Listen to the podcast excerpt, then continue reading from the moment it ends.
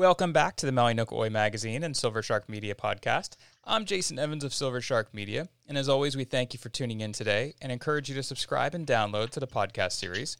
I'd like to welcome our next guest, Michael Jordan, Master Sommelier and Director of Global Key Accounts for Jackson Family Wines, and an upcoming presenter at this weekend's Kapalua Wine and Food Festival. So, Michael, thank you for taking the time to chat today.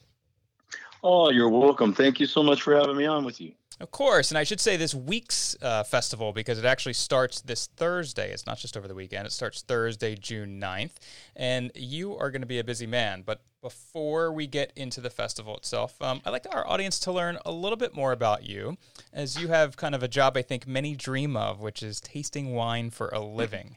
Uh, and in hmm. fact, you are one of only 15 people in the world who has been awarded both Master Sommelier and CWE diplomas, uh, which stands for Certified Wine Educator. So, first question is How did you get into this industry?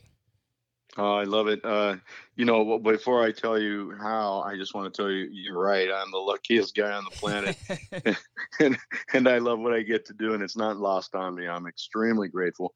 I, I grew up in the restaurant business, uh, and that's really how it all started. My father uh, opened a restaurant uh, in L.A. actually in '63, and it, it became so incredibly famous. My dad was born and raised in Hoboken, New Jersey and believe it or not, his best friend was Frank Sinatra. Oh my gosh! Who, yeah, who lived, they lived in the, same building together on Monroe Street, and um, Frank's mom Dolly was the midwife when my dad was born, Amazing. and my uh, uh, my Frank's mom Dolly was when my dad was born, midwife, and my grandma Louise was the midwife when Frank Sinatra was born.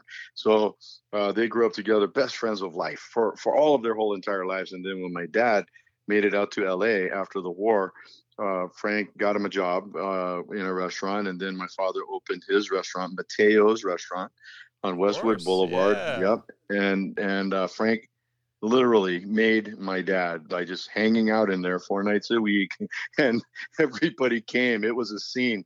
So every movie star and celebrity, my dad served six presidents. Wow. Uh, yeah. So then he opened the Matteo's restaurant in Waikiki, uh, which we had for 20 years as well. And I grew up in that restaurant on Oahu, uh, you know, every day after school, chopping garlic and mopping the floor and washing pots and pans until I was tall enough to reach the glass rack up over the dishwasher. yeah. And uh, my dad gave me a, a, promotion and a raise to dishwasher, and it was on. It was yeah. on from there. So I did every job in the kitchen, and, and I just I fell in love with the, the culture and the it's in my DNA. I can't help it. Yeah. Well, I, I know it's an amazing story too. As I, I grew up outside of Philadelphia, so obviously uh, Frank Sinatra and, and, Bruce Springsteen are mandatory to learn about both of them growing up in, in that region of the country. Yeah. So there's there's different levels to becoming a sommelier, um, and so for a master som, I'd love for you to share an example of what you have to do to achieve that because I know a little bit about it um, from some other friends in the industry, but I'd, I don't know if everyone knows the extent in which you really have to be a, a master of your craft. Oh my, it's it's so incredibly difficult. Uh, I I'll I will tell you a little bit, but there's a actually a movie that was made uh, several years back called Somm yep. S O M M, and it's a, a great yeah Netflix and Apple uh, and I you know ITV, but uh, that thing documents the exam pretty well, but really it's four levels of examination. And let's say in the master level exam, there's three parts. Uh, one part is theory, so it's anything they could possibly ask you about, not just wine, but wine from anywhere in the world or cocktails or liquor or sake or beer or just about anything you can drink as a beverage uh, is the entire world of what they could ask you. And then there is a service examination where you, you do tasks and service and things that we would do in a super fine dining restaurant uh, and with extreme service, those kinds of you know white tablecloth, white glove kind of thing, which we hardly even see anymore. Mm-hmm. And along with asking you the world's hardest questions while you're doing it and trying try to trip you up. And sure. The hardest part though is the third part, which is the the blind tasting or what we call deductive tasting, where they give you six wines and 25 minutes. There's uh, three white wines and three red wines. And these can be from anywhere in the world. It could be anything in the world, but it has to be kind of a typical wine made in a classical style, you know, not just some random thing that no right. one's heard of. Uh, they got to be classics. And then we look at them, smell, taste, and describe how they look, how they smell, and how they taste, and then tell them the grape or blend of grapes, the village, and the vintage year that those wines are from. But you have to describe them thoroughly first, correctly, and then tell them where it's from and what it is. And if you don't pass all three of these parts, well, you know, we'll see you back here next year. Yeah, it's. I, I, can only imagine the detail in which your your taste buds are firing. Do you taste? I, I always wonder this as, as someone who is so. Um, you know, you have to be very hyper focused for something like that. Do you carry that into other things that you taste, like just regular food, um, or is yes, that something that you're able? Yeah, I was gonna say, or is it something you're able to isolate uh, simply to to to wine? Well, I, I think I'm. Let me say I'm capable of uh, focusing that intensely on anything uh, we're tasting or I'm tasting, but I try really to enjoy and keep things in perspective more sure. uh, than I did when I was like, let's say, studying for that top level exam. Yeah. Uh, you know, and and uh, it's funny because Teresa, my wife, who I adore, and we've, we've been married 33 years together. So she's put up with me all these years, and and all of that stuff. Sometimes she may tell me, you know, honey, let's let's just order some wine and try to get it here before the entree comes, and and and not work, okay, during our meal, and just yeah. enjoy the meal. And uh, that really is good it's a good message from her because really that's what sharing food and wine and eating and drinking is all about is enjoying it rather than making it work. Yeah. Yeah. Well you uh, you have a very extensive resume. Um, i recommend checking it out uh, your bio on the kapalua wine and food festival website because if you google michael jordan it might take you a while um, to, to get through the search results between the basketball player and the actor. Um, but you have a very extensive bio as you said, over 40 years working in hospitality, part of 17 different restaurant openings, and you're asked to judge wine competitions. So, what's that process like for you um, when you're judging a competition versus, as you just mentioned, enjoying a glass of wine with your wife at dinner? Oh, you know, I got to tell you, judging wines uh, is really fun, and I love doing it. I, I um, I enjoy it very, very much. What is cool in some of the uh, top premier uh, wine competitions in the country, like the Los Angeles International Wine Competition, is kind of the the granddaddy of them all. It's I don't know, eighty three or four years running now, uh, oldest in the country for sure. Uh, but they well, when I was the chair of that event and running it, I would select four judges to be on each panel and try to pick uh, four different types of wine guest. In other words, a winemaker, a restaurateur, a chef, and maybe a wine writer or someone else in the trade. Uh, so that they're not all winemakers or they're not all chefs or they're not all restaurant people. So you get more what I would call a super palate or a cross cut of a, a typical human being with some skills palate, right? So that uh, you get the four people, you got about maybe 10 wines at a time put in front of you, a flight of 10 wines. They could be all the same grape. Maybe we're judging Cabernet Sauvignons together, you and me. And uh, they're, they're going to be all from the same vintage year. They're going to give us 10 different wines, and we're going to slowly but methodically first smell them all, then taste them all and spit the wine out. And going through uh, picking the most delicious ones, we're going to award these a no medal at all a bronze medal, a silver medal, or a gold medal. Now, where the real interesting conversations come in is when two people want to give it a silver and two people want to give it a gold, mm-hmm. right? And we're we're really trying to you know award someone a gold medal because that's what we're there for is to really find find some medals for some people for great wines. Uh, but the two things that are the most important one it needs to be varietally correct. So we need to understand what that means. What is it supposed to taste like in a way? Mm-hmm. And the second thing is deliciousness and the length of the finish, the aftertaste. Like, wow, how delicious is this wine and how long does the aftertaste linger are two of the things that give a wine the highest score. So that's interesting.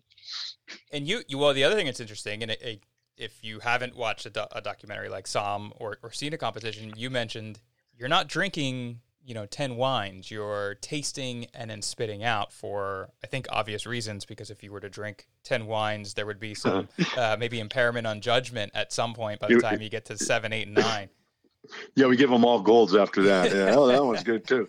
Yeah, so, right. No, but like you're saying, honestly, uh, we were we're also writing down all kinds of details and facts very, very quickly while we're tasting, yeah. and that's that's the hardest thing about tasting is just getting to catching up with your brain because the brain moves really fast. You can smell things and identify things so quickly, but trying to articulate them or catch what they are, what I'm smelling, or pinpoint or, or uh, say what it is I'm smelling and tasting, mm, that's, that's a little more work. And so that's that's the hardest part of it all and it, it, it is a job for you when you are judging. Um, but for the folks that are going to the Kapalua Wine Food Festival this week, it's going to be primarily for enjoyment, I hope. Um, so oh, yeah. what what kind of tips would you give? Let's let's say you're a casual wine drinker. I would consider myself a, a casual wine drinker. Um, what would kind of tips would you give that person for approaching this weekend to learn maybe about some new types of wines or just some new wines in general? Well, I would say that uh, we, you know, we're going to have four different winemaker panels on two on Friday and two on Saturday, and I would suggest to them to sign up for the first panel on Friday called "How to Taste Like a Master," where actually I am going to lead all of our guests through the deductive blind tasting format with an actual kind of a grid that we use and four wines poured blind. They won't know what they are. I'm going to teach them how to guess what they are and at the end of this seminar, those folks are actually going to be able to guess correctly what those four wines are. And so that is packed with cool information and tasting, you know, tricks and and and uh, things like that. But I would say there are always opportunities to uh, enjoy trying to taste new wines that you've never had before or a new style of wine you've never had before. Mm-hmm. So there's a, a cool uh, walk around tasting event that's going to be held up at Plantation House on Saturday night at 6 p.m. Uh, where there's going to be a few wine tables, not not a huge uh, you know wine event with tables and tables and tables, but uh, several wines being poured and some food being uh, available up there as well, where folks can walk up to a table and taste several different wines, and that always gives you opportunity to try new stuff. Uh, and but I would say for sure to not just the one seminar uh, on how to blind taste, but the other three. One of them is going to be a West Coast is the best coast, and we've got a winemaker from Oregon and, and two from California, each pouring different styles of wines. Then on Saturday, there's going to be what we call the Brotherhood of Eternal Pinot, and that is three of the most amazing Pinot Noir winemakers from the Russian River Valley, uh, Sonoma County area. Uh, Jeff Stewart, Rod Berglund, and Fred Scherrer, and these guys know how to make the most delicious Pinot and have for many, many years. Then after that, following that is Napa Valley Originals, where we'll have three great wineries. You know, uh, each of these three winemakers will have three wines from Napa and talking about how their uh, area where their winery is located creates those flavors in the grapes, and then they make that wine from those grapes, and it's Napa for sure, all the way 100% Napa Valley original. Well, you've mentioned a, a few of the different options for folks. Anyone who wants details on uh, the schedule of events this week and, and how to purchase tickets. Some events are sold out, so you, you don't want to wait too much longer. Um, you can visit Kapalua Wine and Food Festival.com. You'll find a list of events taking place at ranging from Sansei to Montage Kapalua Bay, Merriman's, the Ritz Carlton Maui Kapalua, Plantation House, as you mentioned, and, and Taverna. Um, and, bigger events, as you mentioned, on the gala on Saturday, the wine menu looks amazing and the food menu looks amazing. Um, so that is one I think the Walkabout Tasting Gala. Um, that certainly, if you're looking for a, a big sunset event to, to sample, uh, as you mentioned, quite a bit of wine with some amazing food is, is, there. And Taverna also has a really nice Sunday brunch as well. In addition to obviously right. all of the other the other uh, the venues. Each venue kind of has has their own different uh, event going on that that is equally enjoyable. I'd say.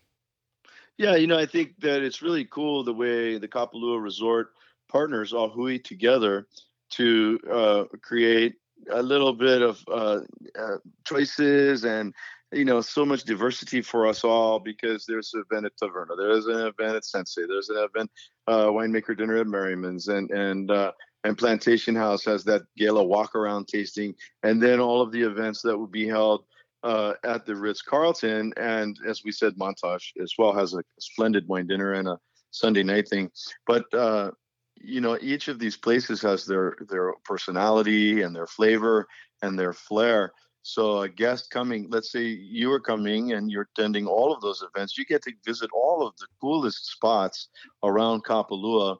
And there's winemakers at each one of these events that are ready available it's an engaging event that is not oh they're just way up on a stage and no one can ever talk to them uh, it, it, really is a, a, cool and soulful event, and this is the 41st year of the Kapalua Wine and Food Festival. It's the it's the oldest, longest running wine festival in the country, and we're we're proud of it and our work uh, to to you know support it every year because you know uh, USA Today named it the number one top festival in the country by the the voters, the you know that read USA Today voted for that for Kapalua Wine and Food Festival. That's a big deal, and we're very very happy about that. Yeah, and I was going to ask you, you know, and I'm sure you're obviously a little bit biased growing up on Oahu there, but you you've been around the world to all types of wine events. What makes Kapalua so special for an event like this? Uh, first of all, it's the island of Maui and all the magic that exists on that island. And uh, we're true uh, I always say Hawaiian hospitality, the hospitality and the friendliness, and as I'm saying, the engaging vibe. It's the vibe. It's this little jewel box event under coconut trees on one of the most beautiful spots in the entire planet. And as you said, yes, I'm fortunate. I have traveled all over the globe, but that that little area there at Kapalua with the view across the water to Molokai and all of a thousand shades of blue in the ocean and the sky is really one of my favorite places in the world. And I have to tell you, you throw a wine festival on top of that, wow. And I, I, do also want to point out um, a portion of the funds raised from the Kapalua Wine and Food Festival do benefit the University of Hawaii Maui Culinary Arts Program. Um, so your wine and food tasting goes to a good cause, kind of a win-win for everybody on that one.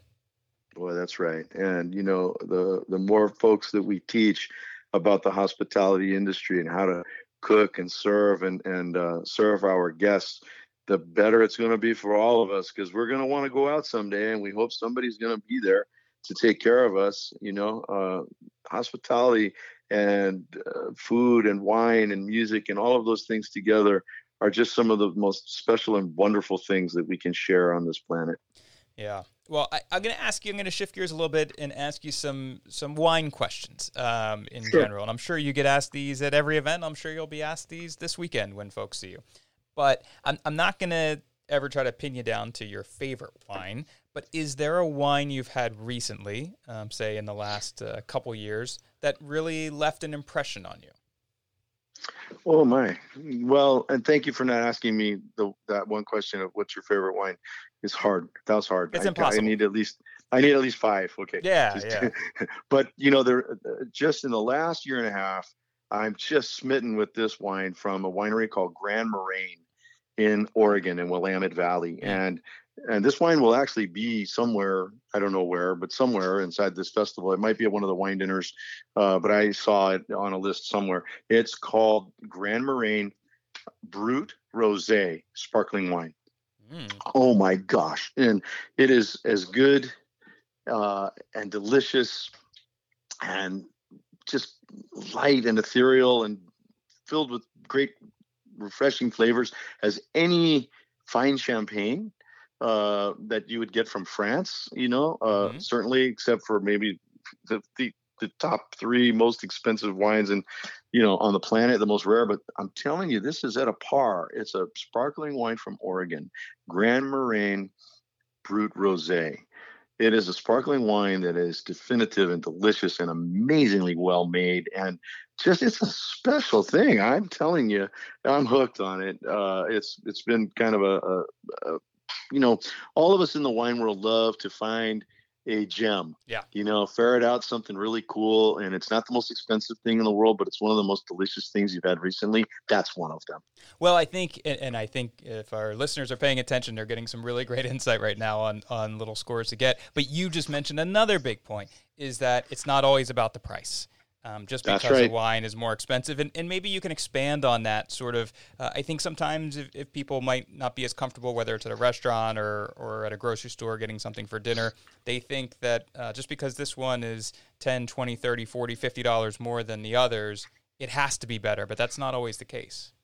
No, it's not the case. And and the the kind of intro or prelude to that is a lot of people ask me on a daily basis, what's the best wine in the world? They always ask me that. Mm-hmm. And I will always tell them the same answer. It's the one that you like. Yeah. Right. Yep. That's the best wine is the one you like. Not, you know, I can tell you what the most expensive wine in the world is, certainly, but I cannot tell you uh, what is going to be the best for you because we all have a different taste and we all enjoy different things. Some of us may agree on a few things here and there, but typically, uh, when someone asks me that, I would tell them, "Well, what kind of what style of wine do you usually like to drink?" And then I can find some within that category that I think are super delicious.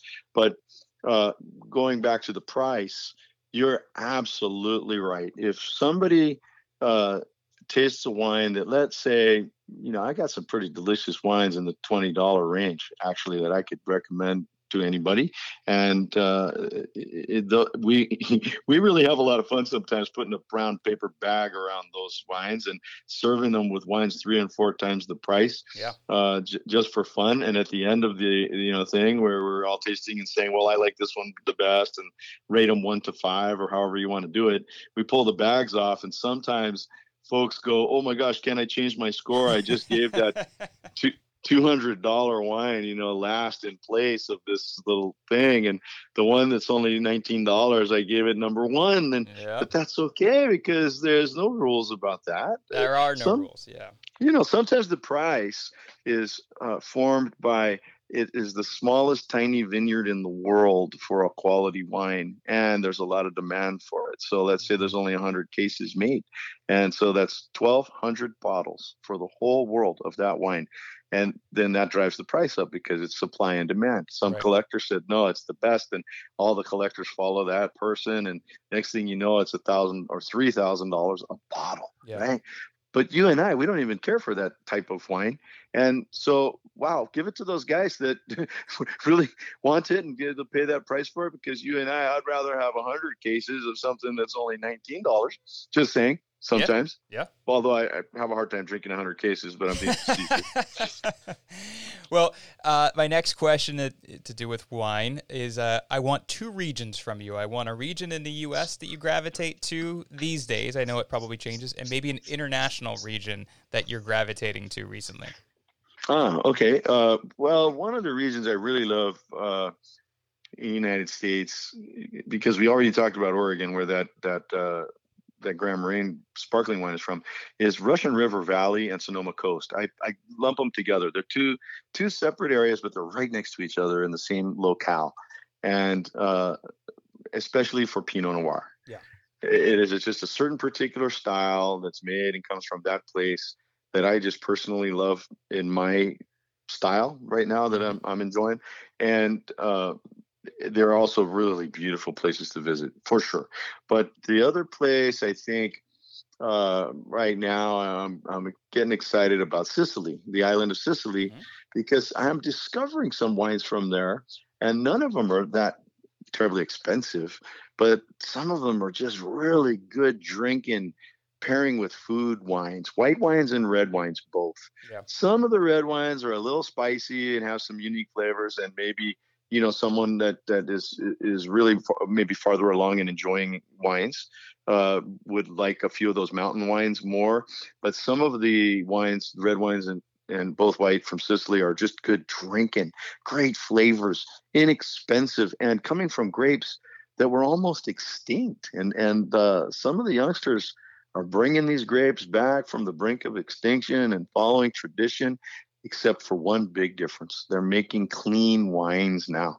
There's hygiene and cleaning in the winery. And uh, because the last 15 years, we've had amazing developments in that area across the globe. And places that made wine, yeah, it's pretty good, but it's kind of dirty. I don't know. It tastes so earthy and funky. Yeah. And now they're just brilliant and amazing and clean and bright and fresh and pure. So there's there's great great improvements in the world of wine. Awesome. Well, I want to remind everyone, you know, all these sorts of tips and more are available for you this week at the Kapalua Wine and Food Festival. So, last last question, or I guess last comment, I'll allow you to kind of throw out there is, um, you know, for anyone who's on the fence about uh, maybe I'll go, maybe I won't. What advice would you give them to to nudge them over the finish line to say, hey, this is this is a really fun event and something that you'll you'll have a really good time at? Everybody that goes has a good time. It's for sure. Uh, there's such a good vibe and and uh, a vibe of camaraderie and sharing. Hey, as a matter of fact, uh, we're gonna we're gonna have a, a winemaker jam, Kani Kapila, on Saturday night in the lobby of the Ritz Carlton Hotel after the walk around tasting at Plantation House, back in the lobby at the Ritz Carlton. So there's no charge for this, uh, although there is a bar and lots of wine and drinks and whatnot. Uh, winemakers and master sommeliers are going to jam and let me tell you they don't suck. They actually play pretty good right? And uh, that's just kind of the living room vibe hang vibe that this festival has in all of its events. That's kind of the epitome of it right there mm-hmm. where you can sit down next to a master sommelier or a couple of winemakers and a great chef and just become good friends and share a glass or just share a song and uh, that is really the vibe of it and so don't not to be intimidated by this one because it's down down to earth and fun and amazing but don't be fooled some of the greatest most delicious wines in the world will be there Awesome. Well, once again, uh, visit kapalua Wine and Food Festival.com. You have a whole schedule of events there, uh, ranging all throughout Kapalua. And then, of course, on on um, amidst other events, as you said, winemaker panels and other tastings. There's there's a large gala on Saturday evening, a, a champagne brunch on Sunday, um, and, and, all sorts of things in between that I think anyone who's interested in wine or just getting started in wine uh, or just wants to is looking for something different to do this weekend, um, it, I highly recommend heading heading to West Maui and, and checking it out. So, Michael, I want to thank you for taking the time. I want to thank you for giving the insight uh, for folks on, on what to expect this weekend and a little bit about you and, and some of your uh, expertise as well. Oh, thank you so much for asking me to participate. Folks, we'll see you at Kapalua.